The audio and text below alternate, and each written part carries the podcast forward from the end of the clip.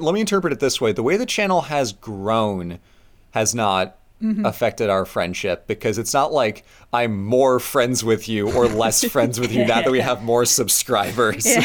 Sorry, I can only maintain our friendship for a growth rate of 100 minimum subscribers a day. Um,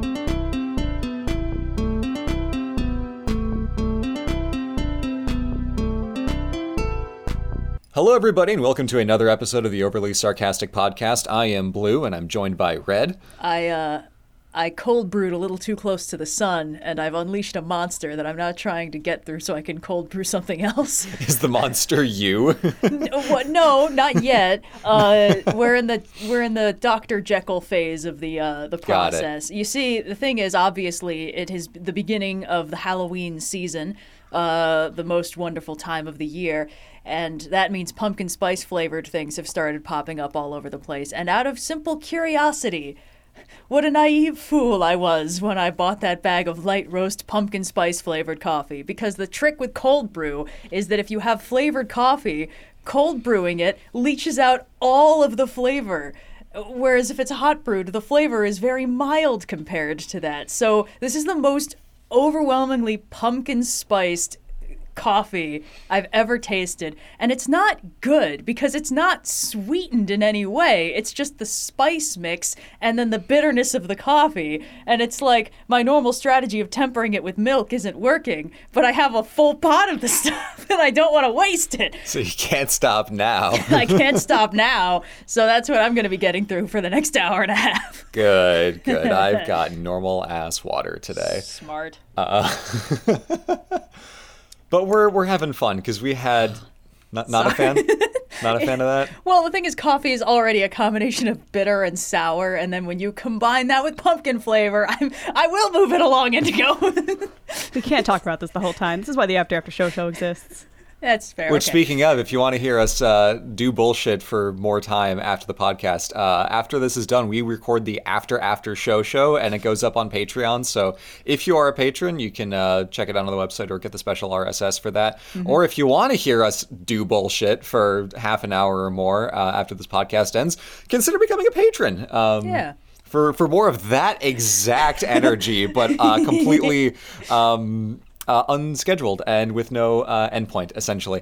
But Yes. we are here because we do jobs, and that meant posting videos.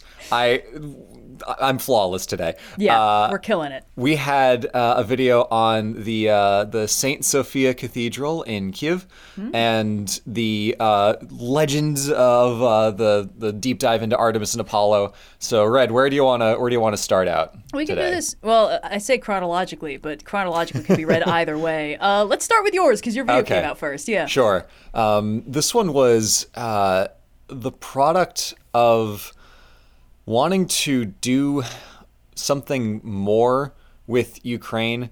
Um, of course, not wanting to just like do the history again or like just focus on something super modern because too modern, eh. Yeah. Um, and also like just talking about the war, eh. Uh, no thanks, ouch. But I was like, okay, I can, I can get into my architecture era this year and, and feel uh, confident in my ability to, to do some little more deep dive kind of things. So let's let's find like you know some famous you know church or monument in Ukraine, and then I look at it and they have like their whole like seven wonders of Ukraine thing, and the top one is like Saint Sophia. It's Saint Sophia. That's the one. That's like the thing for us. Is like okay, I, it's Saint Sophia indeed. I will I will do that one. Um, so I started looking into it and learning a little bit about it. It's like oh, okay, cool. This was the one that was built by Volodymyr like right after the. Uh, the Christianization started, and I, I learned I learned a lot of interesting things, um, and I, I feel like I, I grew as a, a, a researcher uh, in the process of making this video because I got really good, I think, at detangling the like subtle political web that just pervades a lot of the scholarship on this because there's a whole like academic slap fight on whether you think the church was begun in 1017 by um, Yaroslav the Wise, his son, whether it was begun by Volodymyr himself in like the, the like 10, 11 or so, whether you thought it was begun by Yaroslav in like 1037 and like the the numbers and the significance of that has like a real like pro Russia versus pro Ukraine thing. So like that was a Oh. like ah, okay, interesting. So I was like looking at some sources and it was like absolutely this church was built in 1037. I'm like okay, a little sus. Um, but the, Hmm. The interesting the, the most frustrating part of any kind of historical research is finding the things that are actually dog whistles, and it's like, oh no, come on. Yeah. I don't know if that one's so much a dog whistle, but there's um there's a lot of like just stuff behind it. And granted, it's like the scholarship is still you know very early, um, all things considered. So we are kind of figuring these things out. But like traditional narratives of like ah yes, and this guy did this, and it was perfect and great and whatever, and therefore Russia's the third Rome all along, or some some nonsense like that. Um, but the research process was neat because a lot of the scholarship on this is very, very new, specifically after independence in 1991. And it's taken a while for that research to seep into like English language academia, and even more time for that to seep into like English language, like popular resources for like a general audience to, to be able to pick up on, um, like in books or online and stuff. There's you know like a, a basic paragraph on most websites. Like okay, well that's kind of useless. Um, so the the funniest example was like looking at the English language Wikipedia page, which was like two paragraphs and completely useless as usual. And then I had been doing some research into the etymology to try to figure out like okay like Sofisky Sobor how does that translate specifically into like holy wisdom and figuring out that it is not Saint Sophia like a saint named Sophia. It is like the one in Constantinople. It is the concept of holy wisdom. And like with Greek the two words hagia and uh, Sobor and like or um, uh, not so bored, but the uh, I'm, I'm getting myself in a tizzy. The the etymolo- etymological root is is similar, so that it means holy wisdom. And as I was researching all this stuff, I had stumbled into the Ukrainian language Wikipedia page for Saint Sophia. Which was 25 pages long. so Yeah, I'm like, okay, even if I don't end up using all of this, like, I should take a look and see what's here. And then that was able to help me get more of a, a sense of direction and like okay like here's what i can look into um, like i find a clipping in one little english language thing online somewhere and it's like a, a tiny sentence that like vaguely implies that there's something here and now that i was able to find this other source that's like okay here's a bunch of other stuff now it's like i know what i'm actually looking for and can find stuff a lot easier so it's like, yeah, and then the church was abandoned, and then it reopened. I'm like, fucking when? Um, but of course, then like you get dates and stuff. So anyway, it was um, uh, a process of translating things uh, into and out of Ukrainian, which was complicated and, and fun um, and, and interesting in its its own way. So Oh my gosh, I uh, I actually have a very similar grievance in that like n- why is this not giving me details? It's the job of this thing pr- to provide me details, and it was with one very specific tidbit in the video that uh, that I just put out. Uh, and I don't want to derail from your thing. No, it was just ahead. this one like little nugget, which is that uh, the island of Ortygia uh, is cited as the birthplace of Artemis, and Ortygia is a name that a lot of islands have been assigned historically. And the thing I kept running into is like a half a dozen different islands have been called Ortygia, and I was like, cool, which islands? And they were like a half dozen of them, and I I like went up the citation chain, and I've learned to dread whenever a citation chain takes me into a dictionary because the dictionaries don't cite their sources. So it'll be like Ortygia, the name of a half dozen islands, and I'm like, fuck. But Useless. I did. I finally fucking found it. I think it was like Pausanias' descriptions Oh, of yeah. Greece in the original Greek. He was like, this location has been known as Ortygia, and this location also has been known as Ortygia. And I'm like, thank you, fucking thank you. There's only like four of them. It's not even a half dozen, but like it was still, it was that very specific like. It, it, it wasn't even citogenesis. The information was correct. It had just lost specificity Yeah. over time. And I was like, I need to know where they are. And they were like, there are six of them. And I'm like, no. yeah, so it was. It was like this video felt like the process of trying to like do that, but for this church where it's like it was a church, it existed. I'm like, okay, well, yeah, but like give me something. um, so I I didn't intend to to do anything you know complete or comprehensive, but it's like look for an English language resource on this thing that is. Uh, unmistakable treasure of, of medieval civilization and you know Ukrainian Rus culture in particular. Um, just having like a touchstone for that because it's very easy to think of Ukraine as this nebulous place that's getting bombed right now, but there are people there, and there's a built heritage and uh, a, a a physical manifestation of a culture that is just by the fact that it is there in bomb range in danger and putting that into a historical context of like why does this mean something? Because you hear about churches getting bombed all over the place. There was one in um, odessa i think like a couple months back like a church of the transfiguration or something. And it was like you you didn't have to do that. You just did because you guys suck. So it's like even though it's not on the front lines the, the the spaces that people inhabit and value are in danger and trying to bring some attention to that um, was something that I, I, felt very strongly about, which is why I'm glad we are able to attach a fundraiser to it, which is currently sitting at like seven thousand some odd dollars. Um, oh, so if you want to contribute, um, it's one of many uh, charities doing work in Ukraine. Um, it's called uh, Nova. Um, they do good stuff. So uh, yeah, um, that was a. A a I don't know if it was a dense video, but it was it, it felt heavy. It felt like a lot. well, I think part of it is because uh, you've been doing, you know, more than a few videos about Ukraine uh, since. I, I, think you were working on this like before everything kind of went to shit, but you know, you've been. I, I'd intended to make the Ukraine video before everything went to right. shit, but I, I, procrastinated myself into the war. Right. Yes, but but because there's this like running theme in that conflict of this attempted historical revisionism uh, that's just very because uh, I've seen that bothering you specifically since minute one, and I think a lot of like when, when you revisit this, it's almost always from this perspective of like, no, it's important that this true knowledge be shared mm-hmm. rather than just overridden by you know popular cultural narratives and most people engaging with this through headlines and very little else and stuff like that. So I, I understand why it feels heavy.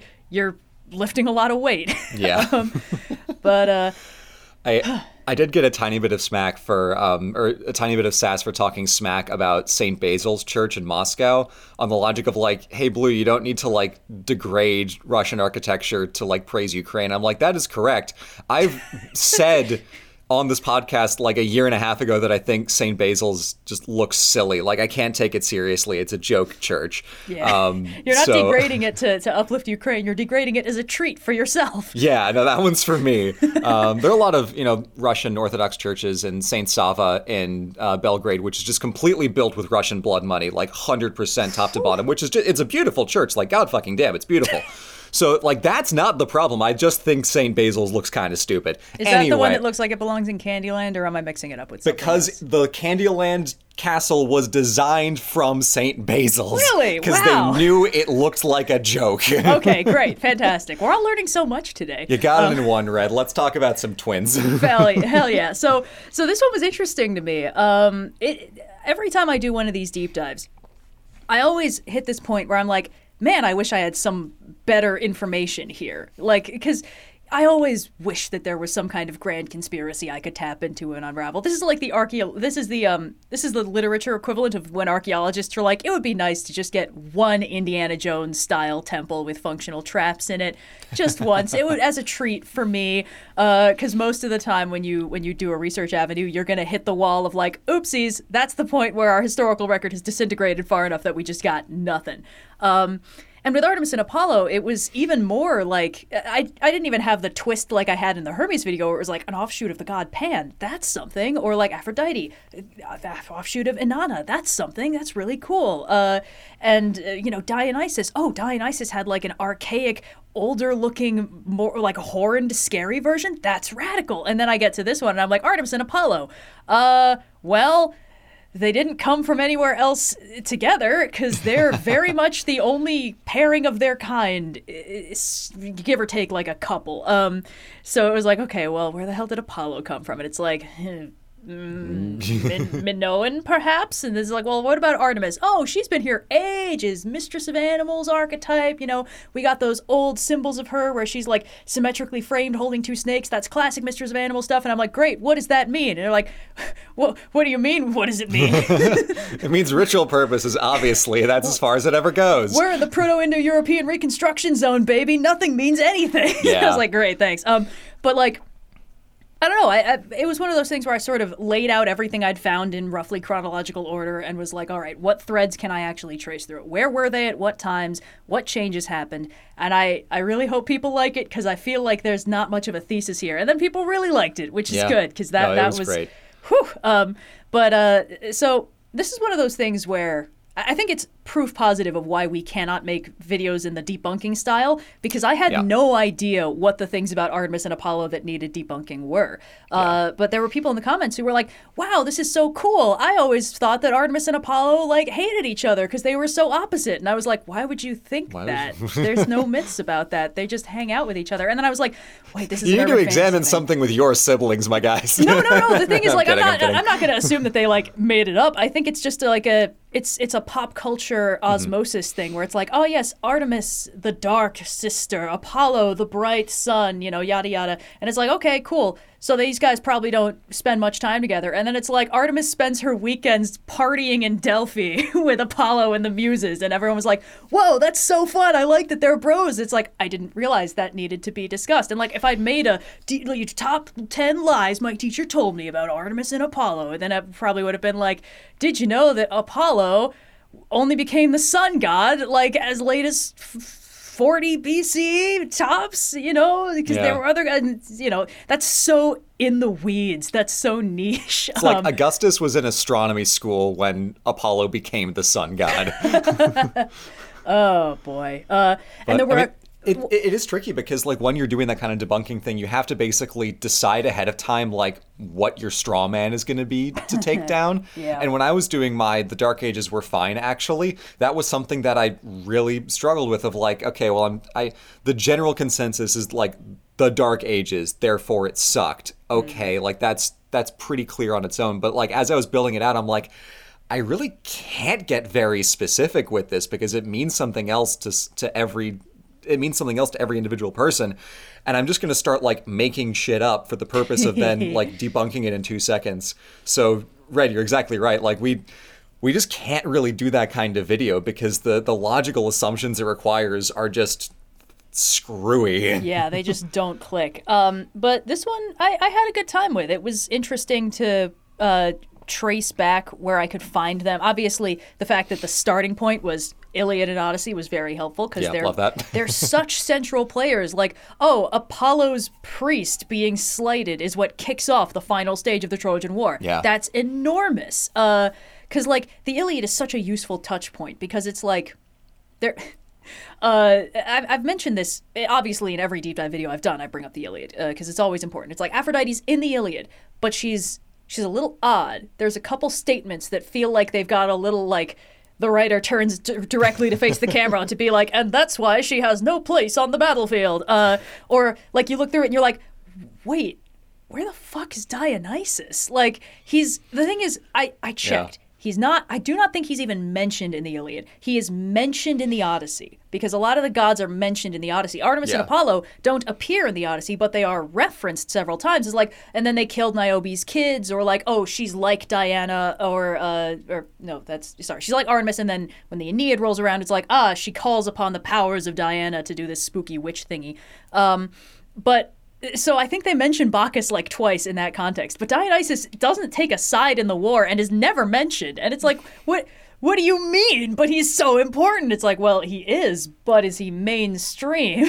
Yeah. um, and when it comes to Artemis and Apollo, it's like they are mainstream. And I, I remember every time I read the Iliad, there was that moment where I was like, it's a little weird that Hera's just kicking Artemis's ass for the next three pages. I, it's not really how what I associate with either of these characters, but it's it's something. By the way, Reddit, I see you. I, I saw you guys getting horny over my nice Christian drawing of two pagan goddesses kicking the shit out of each other. you And- brought and that energy with you. you mentioned to me yesterday like that that exact pose of like Hera holding Artemis by the hands and like grabbing her face like that's in the text Yeah, it says like, and she caught her wrists in her left hand and held them above her head as she battered her with her bow. And I was like, okay, that's a pretty cool pose. That's not how I would have in- internally choreographed this fight. I'll draw it as described. And then you guys. no, no, I love it. This is my favorite uh, cosmic curse that is upon me. I cannot draw a character that people will not get thirsty over. What character did you draw in like the like the hot girl with like her arms behind her mud flaps of a truck pose in Aurora? Oh, Was it like was it Falst or no, it was Danix. It was Danix? Look, I know that he's pretty, all right? That's fine. That one I understand. Currently, I'm trying to convince people to stop shipping people with the, the psychic torture slime that I design. Everyone's like, oh, that thing looks fun. Uh, Boyfriend material, perhaps? And it's like, no! but um, I, I really liked this video um, because of the the very solid chronology of the myths that you get between like the pre you know classical Mycenaean era, like Apollo's here, Artemis is not, down through like Mm-hmm. Classical around. period. Oh, Mycenaean era, Artemis is here. Apollo is Oh, conspicuously okay. absent. Never mind. Artemis is cited in the ledgers at Pylos. Uh, Okay, cool. Two epithets of Apollo are it. cited at Knossos, but Apollo himself, Oh, right. Got it, got it, got it. Uh, yeah. So Yeah. like, it's pretty clear evidence that like they weren't worshipped in the same places. If Apollo was there at all, uh, I saw a couple people bring up the like, oh, there might be like an, I think it was like Etruscan god that that might have been a root for Apollo, but it's it's all very shaky. His name Yeah. is is vague enough. Um, Etruscan stuff is is very weird and, and tough to get a handle on. Right, but like we can find Artemis's like worship sites with archaeological evidence of like we can find little votive figurines of her that were sacrificed to her in like the the dark ages and like the the Mycenaean era. So it's like okay Artemis is solidly here. She's here. And the thing is a lot of the uh the older wilder gods seem to have been in the Mycenaean religion. So Artemis evidence for that. Pan evidence for that. Dionysus evidence for that. Um Hermes obviously is an offshoot of Pan evidence for that. And they're almost always like located somewhere in Arcadia or something like that. And Artemis is is in this weirder position uh, because she is also cited as like well the thing is the story of artemis's birth almost gets glossed over. Apollo's birth is always such a huge deal. Oh he comes from from crete maybe or no he comes from delos by way of crete or something like that. Uh, Could be a, a, a what's the word I'm looking for? Uh, could be a um, like mythologization of how Delos was within the Minoan orbit uh, in the, the like Mycenaean pre-Mycenaean period. So Mm-hmm, yeah, you know, well, it's similar to like, oh, Artemis washes up on the shores of Kythera, and it's like, oh, how convenient. So did all these Phoenician sailors. Um, Aphrodite, but yeah, sorry, what did I say? you said Artemis. Whoops. mean, yes, I, I meant Aphrodite. All these all these Greek deities with A in their name. I know but- how yeah. inconvenient for me personally. Uh, But so it- there's this just very interesting development of like, all right, at this point, by the time we get to the Iliad, they're siblings, and I was like, when do they call them twins? And this is another thing where I was like, Yeah. give me the fucking sources because it's like siblings, siblings, siblings, both children of Zeus and Leto, yada yada yada, and then finally in like 400 something, it's like twins. I'm like, thank you.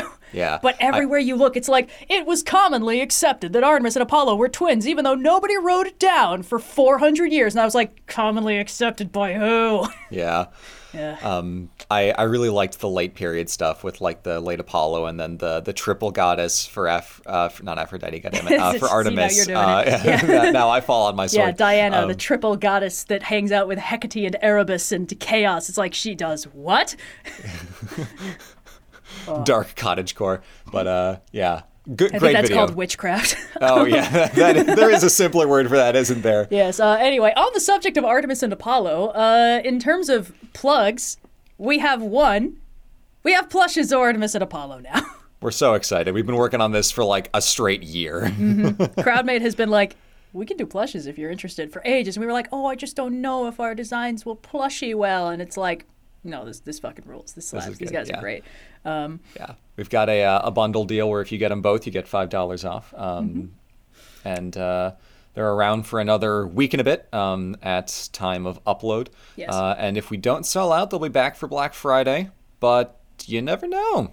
We might I- sell out. I believe uh, so. This is a limited run, right? Like, Yeah, this is a limited run, and once we once we get our stock done, that's the stock done. Mm-hmm. Um, so uh, if you think you might want it, grab it because we once they sell out, we don't we don't know if we're gonna do it again. Um, so if we don't sell out by the end of the uh, uh, the two weeks, we'll we'll have some for um, for Black Friday, but Mm-hmm. we don't know if we will. Yep. This is this whole thing is very experimental. Obviously, we have never made plushies before. Yeah. Uh, mostly, what we've done with CrowdMade has been pins. Uh, we did recently open a white label shop that is Yeah. fulfilled by CrowdMade. Uh, so, should I should I should I sass the Redbubble stuff, or should I not? Um, I have a couple. We don't grievances. necessarily need to, but we're uh, we're very satisfied with uh, with moving all of our stuff over to uh, to CrowdMade. Yeah, we, uh, so if, if you're fond of our older designs, a lot of those are on uh, CrowdMade. If you're fond of an older design that you can't seem to find on our white label shop, uh, and you're a patron, access our super secret uh, patrons only store for patrons, and you might be able to find some of the older stuff. I, I think we put up like all of the older stuff on that one. I Uh, we have remember. a, a v- a vast majority of our stuff is is available one way or another um, in Right. the the vault if it's not in the main shop. We didn't Right, port over like, all the of our really- designs, like, the but, like popular a solid are- most. yeah. Um, yeah. Um, our yeah our, our new shop is is pretty great. We got a lot of our uh, core stuff: um, mugs, sweaters, shirts, stickers, posters, and of course pins and stuff when Yes, when pins So are back uh, in stock, they will be there, which yeah. is very convenient because now all of our stuff is actually in one place. Yeah, we're excited to have it all all together on a nice website with our own branding. It's I think great. the, this is the first time our merch has all been in one place. Because Yep. before it was like, oh, Threadless and Cafe Press. And it's like Redbubble and Cafe Press is still there a little bit. And now it's like, here, this is the place to go. It's here, yeah. So we're very satisfied, and this will uh, allow us to do some more fun niche product types in the future. But as with all experiments, let us know. Buy it if you like it. Um, but either way, even if uh, you can't or uh, aren't feeling like buying it right now, the the comments of like "this is so great" are very appreciated. So Yes. we we are excited by your excitement. Um, Yes, as far and I as I'm think, uh, concerned, this is an unconditional win because you guys liked the plushie design. yeah. So with that, let's move over to the Q and A portion of the podcast. yeah. Hello and welcome to the Q&A portion of the Overly Sarcastic podcast where we answer your questions from Ask OS Pod on Discord. This first question is from from one of our lovely, lovely patrons. If you'd like to support the podcast, support the channel, consider becoming a patron for a chance to have your question read first on a future episode. This question comes from Queen the Charlatan. Do you think the way the channel has grown has changed you two's friendship at all? Huh. I I don't think That's an so. interesting question. Because I don't think the let me let me interpret it this way: the way the channel has grown has not Mm-hmm. affected our friendship because it's not like I'm more friends with you or less friends with you now that we have more subscribers. Sorry, I can only maintain our friendship for a growth rate of 100 minimum subscribers a day. um, I think that it would be accurate to say that uh, you joining the channel when when it was still pretty new definitely helped make us just like solidify from like we're friends to like oh we're besties. Um, Yeah. because it was like well now we're like just talking constantly. It's like Yeah. oh yeah, this, this is pretty great. I will say, uh, in the the first like stretch of college, even before I was was like on the channel making videos, like I'm pretty sure we were like texting back and forth like functionally every day with like a handful of breaks because it's college. Yeah. Um, but I I think one of the only reasons that me joining the channel was ever like a shred of a possibility was because we were still like close enough, despite the fact that we were in different universities, that we were Yeah. like in in cahoots and chatting about stuff. And like once I found out the channel, I'm like, oh my god, this is great. I watched the whole thing in a night. I was like, this is awesome. And then we just started talking about it, Yeah, and that yeah. laid the groundwork for me eventually, kind of coming into it. But I I really do like the fact that we have, you know, just something happening all the time for us to be talking about, and then stuff like this where it's you know we have the podcast every other week where we you know get on a video call and we mm-hmm. record detailed diatribes every so often where we just like get on a video call and then do the detailed diatribe and then just like chat for another half hour. So i think those kinds of things like having the the the structured scheduled time to just like beyond like texting back and forth like oh hey like we finished recording this thing but like here's what's going on in my life today or like here's this thing that i watched that was really cool so for me that's that's part of what i i get from the uh the the, the growth of the channel uh i'd say Yeah, I'd say that's accurate. I, I don't know if it ties in with the growth of the channel because again, like it feels like this question is asking something else, although I'm not entirely sure what. But um, yeah, having the channel as just a constant source of conversation topics is one of the easiest ways to just maintain like chats about stuff. And I think when we made the detailed diatribe thing, it was really just like, hey, you know what would be fun? Just making a direct outlet for all our just random, like, hour long chats about dumb shit. Yeah. um, and, Exactly. Uh, and it's worked great. And uh, yeah, I, I feel like the question is asking, like, has fame changed you? and it's like, no. I like we made the joke when we hit 1 million of like, oh my god, now we have to be fancy, and then the end of that was like, let's never do that again. Never again. and, and but it, even then, it was like, hey, you want an excuse to like wear our like prom suits again and uh, and like go to a museum we like and get high tea, and it's like, yeah, let's do it. exactly.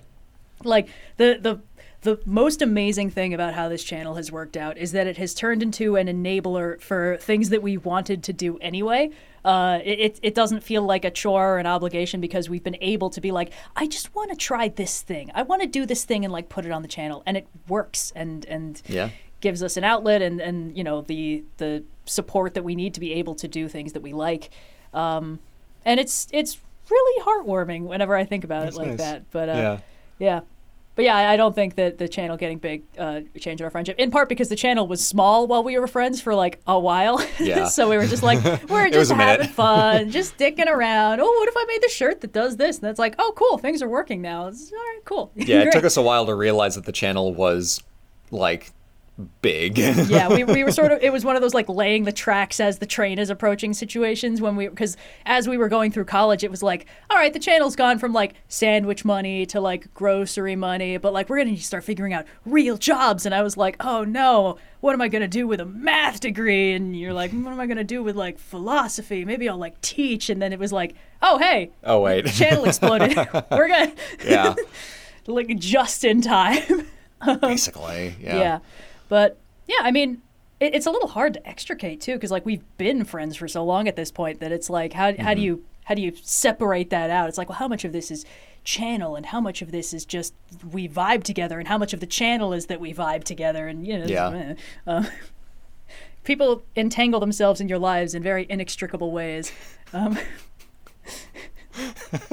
And so it goes. i mean that with love i hope it sounded like that I'm just like like what what plant am I that's just like like I'm sorry. Here's the thing. I just read um, The Locked Tomb just released a little short story tie-in uh, called uh, I think like The Unwanted Guest, and it basically has this. How the fuck do I explain this? It's got this thesis that souls are permeable, and the presence of a person in your life irrevocably changes you because hmm. parts of them bleed into you. In the book, it is in the context of necromantically consuming their soul to power you for the next ten thousand years. But in real life, it also happens just by hanging out with people.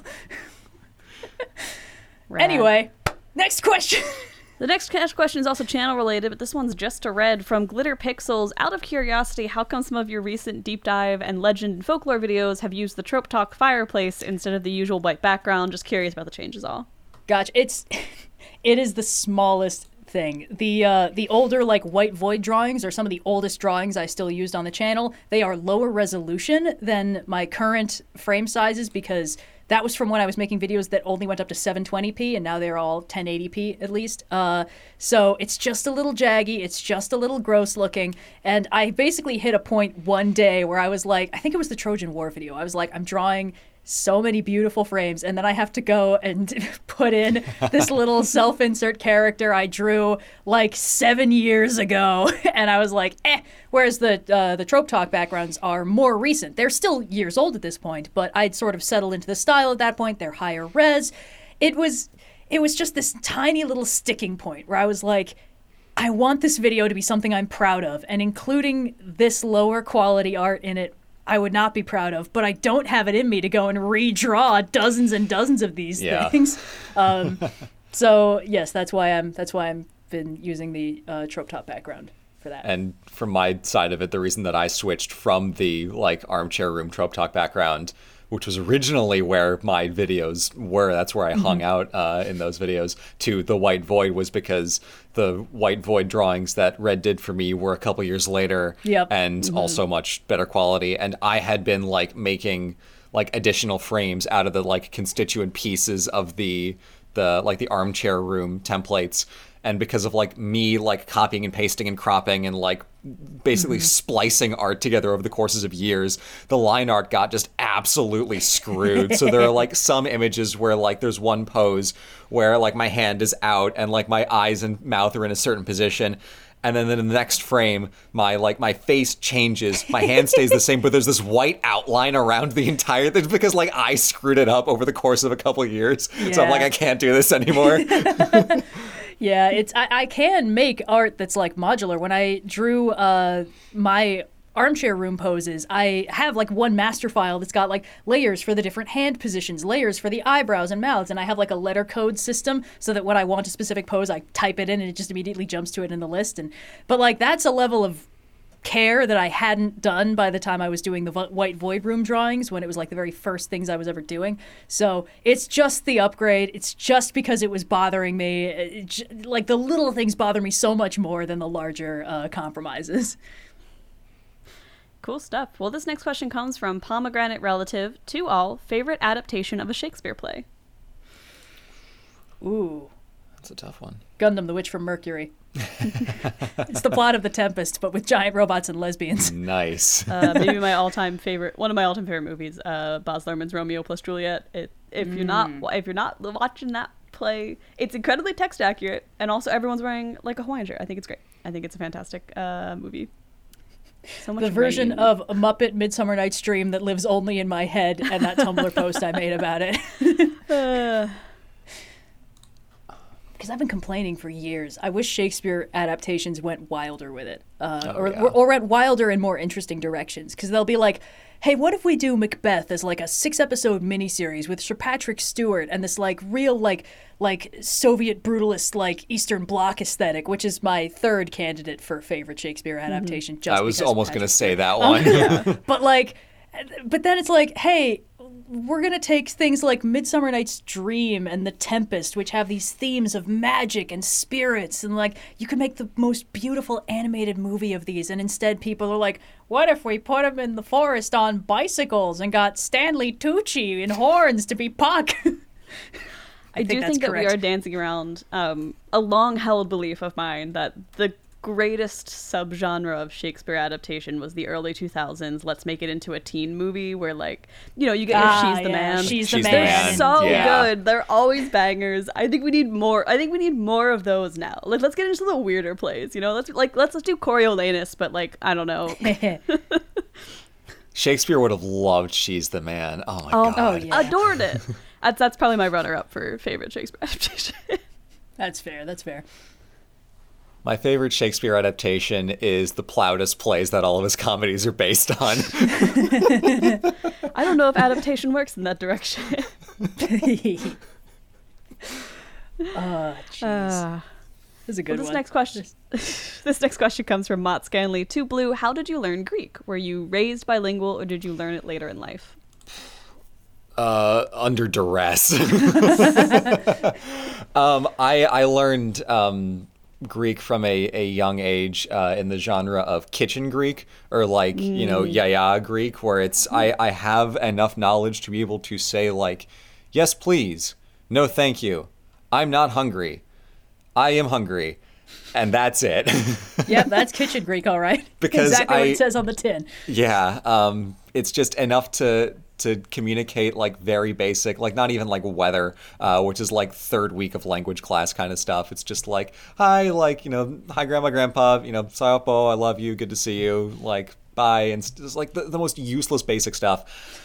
But um, I never had an excuse to use it in my, you know, United States growing up life. I only used it for like two weeks at a time, and I didn't talk to any other adults when I was there because they didn't really want to dumb down their Greek to communicate with me. And the ones who did talk to me just spoke to me in English. So I never had an excuse to to develop um, a meaningful uh, basis in, in in modern Greek. And then when I did um, ancient Greek for class. Um, it was in an intensive summer program um, that was so stressful because Oh, yeah. my professor threatened to fail me over a B plus. Uh, which would have uh, big sucked. Um, I, I got an A minus, but only barely. Good God. Uh, This was the this was the summer class at, at my university, right? U Chicago. Yes. yeah, yeah. U Chicago has this really weird thing where it's like it- it's got this like academia machismo very specifically about like we don't inflate our grades like certain other colleges do. You get through here on hard work and gumption, and I was like, I'm exhausted all the time. Uh, but at least I got to learn about dinosaurs, and then you were like, I'm going to be here for the summer to take this class, and I was like, great. And you were like, I'm miserable. I was like, yeah, that tracks. yeah, it was uh, it was bad. I, it was I got so stressed I developed an eye infection. Because you can Yeah. get styes from stress, and they can get worse from stress. Um, Mm-hmm. So I didn't uh, I didn't have a great time with Greek. I'm currently taking a modern Greek class, just like a private tutor thing with Cyan, because now that I'm like trying for my citizenship, um, I, it, it behooves me to to get a, a functional conversational basis and since I've like, you know, now gotten through Italian and gotten pretty comfortable with that, it's like I can do it if I actually just like sit down and try and I'm not in a hostile learning environment. Um, So uh, my Greek is kind of a mess because it's it's splitsies between ancient and modern, and I can read Plato better than I can order dinner at a fancy restaurant. Um, so Yeah, well, yeah, that's common And for the- everyone who's ever learned an ancient Greek in sucks class. is that like Greek grammar is really really cool. It's just so nice and straightforward in a couple very meaningful ways. Um, but the vocabulary is a little bit tricky in some aspects, and then there's just declensions which are kind of annoying. So like it shouldn't be that hard. I just had such an awful experience with it that trying to like unlearn the the like fight or flight response from it has been a process. Cool. I completely zoned out. oh no, That engaging of an answer, huh? he was uh, bearing his soul. Is, this episode is going to come out after the ho- ideally the movie struck episode for this week has come out, but I've been sitting babysitting the upload for like five hours now because for some reason the upload speeds in my apartment have gone from being like it'll take ten minutes to upload an hour and a half podcast episode to it'll take two hours, and I'm Ha! But we have more questions to get to unrelated to that. So, uh, this question comes from El Catalia. To all, what are your favorite board games? Ooh. Oh boy, this is going to be real feast or famine on the answer because Yeah. I am not very much a board game person. I am friends with a lot of board game people and thus have played many board games. One of them is on this call right now. um, Yeah, I also But, uh, You don't rang. Love of board them. Ah, games, yeah. but pl- have played many because of a certain other third person on this call. I it's just yeah, board games uh very much hit or miss with me. Uh I have a fondness for a board game called Tikal uh that was like this kind of it, it had like that Indiana Jones aesthetic sort of it's like tile based map reveal. Uh you're exploring a jungle and you're finding lost golden and jade treasures. And here's the thing with the benefit of hindsight and any sense of like what exactly colonialism has done to us as a culture, not great. But the art on it was so appealing. When I was little and Oh, like yeah. I, I flip over one of those tiles and it had a little gold like shiny idol on it, I was like, I want to eat this somehow. uh, and I just love the art in it. It was so cool. Um, and they, they rendered the textures on the golden stone so beautifully. In hindsight, I'm not surprised that art turned out to be my one thing. um, but uh, yeah, no, uh, quite quite fond of that. I'm also uh, fond of Discworld's Thud. Got made into a board game uh, with fun little pieces shaped like trolls and uh, dwarves, and just That's fun. it's very cute. Uh, and chess. Uh, I like chess. Everyone in my family likes chess. Everyone in my family has a chess set that they were given at a young age. Um, I'm not great at it anymore because I haven't played it in a while. I've been doing those little like mate and two, mate and three chess Yeah. puzzles, uh, and- and uh, I'm weirdly good at the mate and three ones because I have a tendency to just be like, "Oh, cool! I can move to threaten them. I'll just do that immediately." Like that was always my play style, and usually that's the right way to set up mate and three. But it's terrible for those like mate and one or mate and two ones because I'm like, I can put them in check, and it's like, no, you're supposed to win. I'm like, I can put them in check from over here. so. I usually just like stumble into victory. No check. Yeah. Kill. Destroy. I also don't love a lot of board games. The one game that comes to mind that I did enjoy when I played it was Hues and Cues, which is basically like describe the color on a big little on a big grid, and it's just very nice to look ah. at and very like the rules are easy and it plays quickly. which is big for me because I think the reason I don't like a lot of board games is that I'm very bad at having someone tell me instructions out loud and then being able to understand and remember them for the duration of a game. Uh, and I can't inevitably, what the two happens ADHD is, people on this call have Yeah. trouble with sitting down and being told instructions and then perfectly re- replicating I them t- it tends to be that, like also board games tend to come up when you're in a group setting, and a lot of times when I'm in a group setting, all I really want to do is like sit and chat with people in the group, and that's not really yeah. always conducive in a board game. But that doesn't mean that they're bad. It's just my preference. But Blue, exactly. you probably have many more suggestions than either Your of us. Your restraint do. has been admirable thus far. When when Cyan and I uh, were were searching for our house and we found the one that we ended up buying, um, the one of the rooms was advertised as like a uh, a home office or a guest room, and we're like, no, game room. oh boy. so, with that context in mind, a selection of a few of my favorites. Um, really, just um, I'll, I'll I'll stick to to three. Um, Pandemic is a really fun board game, especially in the context of like games you can play as a team. So you don't have the like quintessential bad board game experience where you try to show your friend a competitive board game and then you just like smoke their ass because they're new to it and of course they're not good at the game yet. Ah, the So- getting people into Warhammer experience. I'm familiar. no, you can lower my Tau army. It's fine. I'll just play orcs. It's like the original um, pandemic came out in like 2009 or 2010, and it just it kicked off like a renaissance in board game design because it it showed people for the first time like, oh, board games can actually be fun because like growing up with Monopoly and Catan and like Stratego, it's like these are these are games you can play to pass the time, but they're not like fun. Monopoly is designed to not be fun. Everyone forgets that. and people forget that it's just such a novel yeah um, so I, I really like the the pandemic games because they're designed with a cooperative experience in mind and they are like compelling in that it is actually a hard game and you are all working together. What i really like is the fall of rome variant which is not only so much harder than the base game because it introduces the possibility that your legions can just get their asses handed to them. And it's like i want to cure disease it would the equivalent is like i want to fight the barbarians and the barbarians are like no you lose. Um, but like just as a piece of like historical interactivity the way that the game systems work is actually like a shockingly good insight into the kinds of decision makings behind like the historical moment or not like the historical like era and process of the fall of rome. So like as a historian i really respect the design of that game in hmm. addition to the fact that i think it's fun. But there's also like dragoon which is what if risk didn't take six hours and was you fighting against each other as dragons, which is just so much fun. It's like 45 minutes. It's great. We have a house rule that whoever wins a game of Dragoon is officially the Dragon King or Queen, um, and that that's just great. Whenever like you play a game of Dragoon and then you finish it, and then for the rest of the night, someone is the Dragon King or the Dragon Queen. Um, so that's super fun. And then I like Santorini because it's just a very quaint little little puzzle competitive game. Oh, yeah. All of these are games that Those Blue three are just both super, of us super play fun. Yeah, yeah. Also, uh, we had a um, when, when the pandemic kicked off, we played an online game of King's Dilemma with some of our friends. Uh, That game is so complicated. It's so it was complicated. fun, but it's so it complicated. took Legacy like games are insane. Yeah, it took us like the better part of a year, I want to say. really, man. It was like because we started like you know summer of like 2020, and like Mm-hmm. we we finished in the winter.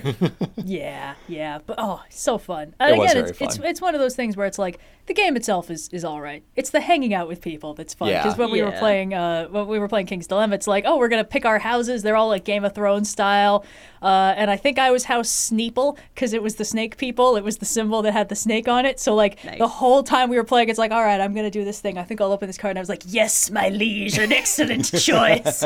like what's the point of board games if you're not gonna really like go hard on the RP? yeah, that that is one thing where there's um there's a game called TKO Dragons versus Unicorns. It's made by the people who do the TeeTurtle shirts, and it's uh. it's super fun. It's very straightforward and simple, but like the way I describe it to people is you have to play this game like it's Yu-Gi-Oh. yeah. like you're playing tic-tac-toe and you're just like putting down like a little unicorn card on a tic-tac-toe grid but you have to like play that unicorn card with all the panache of seto kaiba You gotta do the not so fast. exactly and that's what really elevates the experience so it's not just about the games it's like what kind of like emotional outburst can it provoke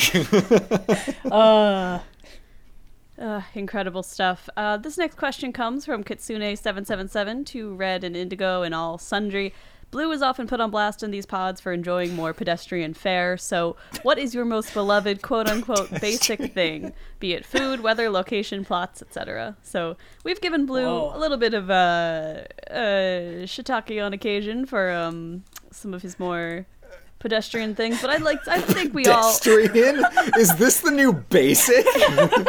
Are you basic is fucking the new pedestrian? maybe it's uh, the planet version, but uh, is there anything that either of us are into that maybe would be on that same level? I think the answer is almost certainly yes, because everyone Oh, yeah. basic things are good because people and a lot of people like them because usually they're good. But uh, is there anything Yeah, in particular that comes to mind? I mean, th- this is similar to like the whole I have no idea how I would make a debunking video about this because I don't know what the normal person perspective on this is, but like it's a little hard for me to be like, which of my things are basic? Because everything that I do doesn't seem to make sense to most people. um, but like, I, I mean, judging by what I think basic means, I was one of those kids where it was like, oh, why aren't there any pictures in this book? I want to read comic books. I was that kid, and then I grew up and I got to live my dream, which was great. Um, and I feel like that's a pretty basic thing for a, for a kid to do. It's like, you know, right? Is this? Am I warm? Is this working? I, Uh, I guess. I guess Sorta. uh, I'm one of those like dessert is an everyday thing people because I enjoy things that I enjoy and sugar Oh, yeah, I know tastes that one. good. That yeah, one. Yeah, Yeah, yeah, Um, yeah, great. I'm I'm winning at this. Yeah, it- Um, it's, it's it's the sweets is definitely your most like pedestrian basic quality. I like what I like, and I'm not going to apologize. Exactly. I, again, this is not to at anyone. I think it is great that everyone likes what they like. Uh, I recently tried the pink drink at Starbucks for the first time, and I get it now. It's pretty tasty. I, oh, nice, nice, nice. Oh, I, I'm definitely uh, one of those. Oh, Halloween is the best time of year, people. Because I said that started this unironically. podcast by saying that it was Halloween season. It's September. Uh, well, at the time of upload, September thirteenth. Yeah, but I'm still right. Any time of year. It's the best time of year. Things are getting cool again. There's not snow on the ground built up and all gross. So like like spring has its benefits, but of the two temperate seasons, fall is the better one because you're getting the leaves falling, everything's pretty, things haven't had time to rot yet, nothing's dirty yet. It's just nice. You're you're coming down from summer, where the main problem with summer is how fucking hot it is. So everything's beautiful and it smells good and it's breezy. Uh, so yes, autumn uh, is the best season and Halloween is the best holiday. So whatever. Flawless. Yeah. Yeah, fall completely. is a great season. Um, I don't know when it became like a basic bitch take that fall is the best season. I think Pumpkin just, spice I think pumpkin lattes are spice when it became the basic was bitch thing. The brick that Oh. broke the proverbial back. Yes. well, we I'm can all be pedestrians together walking on the crunchy leaves. I'm also fond of uh, string lights. I think that they're pretty and festive. Uh, and in terms of home decor, string lights are some of the easiest ways that you can brighten up a smaller space. Um, I have a lot of um, fake little greenery garlands in my office because we got them for Cyan and Mai's wedding as decoration. And then it's like, why am I going to throw this out? These are like surprisingly high quality little fake plants. and I submitted um, my office in my yes. last apartment to Daniel Greene's bookshelf roasts, and he was very impressed with my bookshelf, but said that my uh, my fake plants looked a little Hobby Lobby, which I took deep offense to because those are the bastards who have the fucking Epic of Gilgamesh in their basement. yeah, Hobby Lobby's many crimes aside, the fake plants are also not great. Um, oh my gosh. Cut to my core. Yeah, Uh, but the takeaway is we all like a variety of things, popular or otherwise. You just like what you like. It's not. It's Yeah. not that deep. Yeah. we blast fine. Blue sometimes because he says things like "my local creperie," but that's unrelated to the, the pedestrian. I wouldn't call going to your local creperie No, a not at basic all. thing. He's just the only one of us who would say that out loud. Oh, you know that basic thing where you go to the local cotillion and uh, engage your betrothed. Am I the Schmidt from New Girl of this group? You are 100%. if we had to assign characters point blank right now from New Girl, one, Blue, not a shadow of a doubt in my heart. You're the Schmidt of this group. I don't know what that means. It's the best character on that show. I do think, okay, Blue, to throw this one to you, because this was kind of a question for us, and this is not from a user, but I want to know. Give me and Red characters from New Girl as well. It feels only fair to. okay. Um the sign. That's a fantastic question. It's been a long time since I've watched that show, and Schmidt was my favorite. Sorry, I just remembered my other most basic trait. I play an acoustic guitar. What the fuck am I doing? Yeah, I played Wonderwall for God's sake. and there's evidence of it in every of your videos. yes, I am that guy at the party. I brought it with me to college to see if I could be cool, and I never Nice. had an opportunity to bring it out in public. Yeah, uh, Red, you play acoustic instruments. You're definitely the Zooey Deschanel of the New Girl group. You're definitely the Jess. Uh oh. I think if I- I knew what that meant, I'd be devastated right now. no, it's a compliment. Oh, never Um, mind. But um, Indigo, I think you'd probably be. Um, I think you'd solidly be Nick. Hell yeah. You got like the the like kind of like protagonist by default uh, energy. Oh no. Yikes. You're you ground you you ground the the group in a way that like Schmidt and Jess do not. I honored to uh, pick up the Jake Johnson torch. This is He's a I'm champion. okay with this. I too would wear sweatpants if I was Spider Man. Um, but we got time for one more question here on the show before we take it on out, and this is one of my favorite questions we've ever gotten. Uh, Oh, the basic one wasn't the question you were Oh looking no! forward to? uh, this question comes from HTFR1. If the mitochondria is the powerhouse of the cell, what organelles might fit the other roles of the five-man band? Oh my god. Hold on. And just to help us all some out, I am going. I'm going to pull out a list of organelles because I don't know any others off the top of my head. Yeah, are any of us bio kids? no. Okay, so What are the 12 Alright, organelles in a cell? There are the nucleus. That feels like an easy in for the leader. Yeah, or easy. the smart guy. Or the heart. Or the Hmm? heart because it's the it's the center, you know? True. Uh, ribosomes, the vesicle, rough endoplasmic reticulum, Golgi apparatus. That's got to be the Lancer, right? That's that's a shoe in. Oh yeah, once I look up what that thing does. I'll absolutely have it. Cytoskeleton, smooth endoplasmic reticulum, mitochondria, notch, and the vacuole, the cytosol, the lysosome. lysosomes. Yeah, I did a I did a project in school on vacuoles and lysosomes in like sixth grade. and the centriole. So I'm Oh gonna cheat. Uh, so there's a thing in the concept of a five man band, and Uh-huh. Indigo, you'll you'll be familiar with this from your own uh, experience with media. It's generally called the Sixth Ranger. Yes. Um, Yes. It is the sixth member who isn't part of the team, but does regularly show up to like help out. They're usually a season two onward edition. They're often color coded green, so it's obviously got to be a chloroplast. You know, Of course. the one that's not really part of the main crew, but whenever it shows up, it really changes the game, and it's green. Chloroplast, Sixth Ranger. According to Wikipedia, there are actually um, seven major organelles, and the chloroplast is one of them. So that's great for a six ranger. There's also the endoplasmic reticulum, which uh, translates and folds new proteins, It makes new expressing proteins, lipids. and yeah, uh, the flagellum, which is for locomotion and sensory. Uh, Golgi apparatus, I sorting think that's smart guy. That seems like a smart guy thing. I'd, I'd say Golgi apparatus maybe should be smart guy. I be think smart Golgi guy apparatus because might be smart guy with the sorting. it's sorting. doing a lot of work. Yeah, processing, modification of proteins. Like you could just see that person guy in the chairing it up. Okay, Yeah. fair, fair, fair. Yeah. The mitochondria is the powerhouse, so that's our big guy. That's easy enough. Easy, Uh, yeah. The nucleus, then, I would DNA maintenance could be the leader.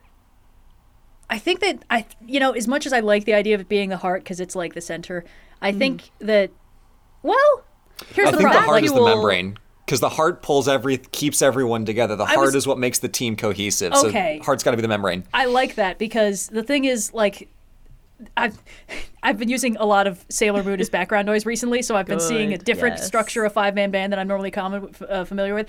And there's this system in a lot of storytelling where it's like if you don't have the leader, literally the plot's just not going to happen. The other characters basically function as accessories for the leader when the leader is around. Uh, so it was like, well, that could be that could be the leader's the nucleus because you know without it, all the other stuff is completely ancillary. It can't really function on its own. But then it's like, oh, but when they lose the heart, then they're like, oh, what do we do with ourselves? But no, you're right. That has to be the membrane because it literally holds them together. And without it, they're scattered and directionless, but they can still function independently. The heart is what keeps them together. Is the Um, membrane a um, organelle, though?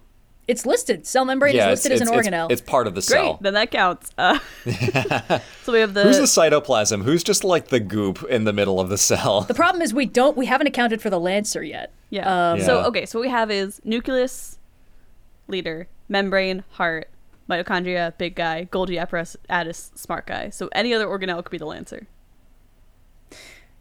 Ideally, it would be somebody that can uh, function like, like when the nucleus is out of commission. Uh, Mm-hmm. This is the guy that steps up, but I don't think cells have those. no. I, honestly, I think he's got to just be the endoplasmic reticulum because a, it's the only big one that we've left unaccounted for Well, for. there's and also it's got, the vacuole, which is for storage and homeostasis. I feel like vacuole is. It's just. I think it's a category. Yeah, it's in, it's enclosed compartments filled with water and containing like enzymes in solution. It's not so much an organelle like that serves a purpose. It's just like a category of thing, sort of. I'll take your word Um, for it. I'm just reading off of the Wikipedia page for major I'm also reading off organelles. the Wikipedia page. um, I think it's got to be the endoplasmic reticulum because it covers a lot of bases. Uh, It's got it. Uh, it's the transport system of the eukaryotic cell, according to Wikipedia. Uh, it does a bunch of other stuff like protein folding. It's like it's one of those things where it's like, oh, if this is out of commission, everything's bad. But like, you know, I don't know. I think honestly, it it's needs just because it's got- direction.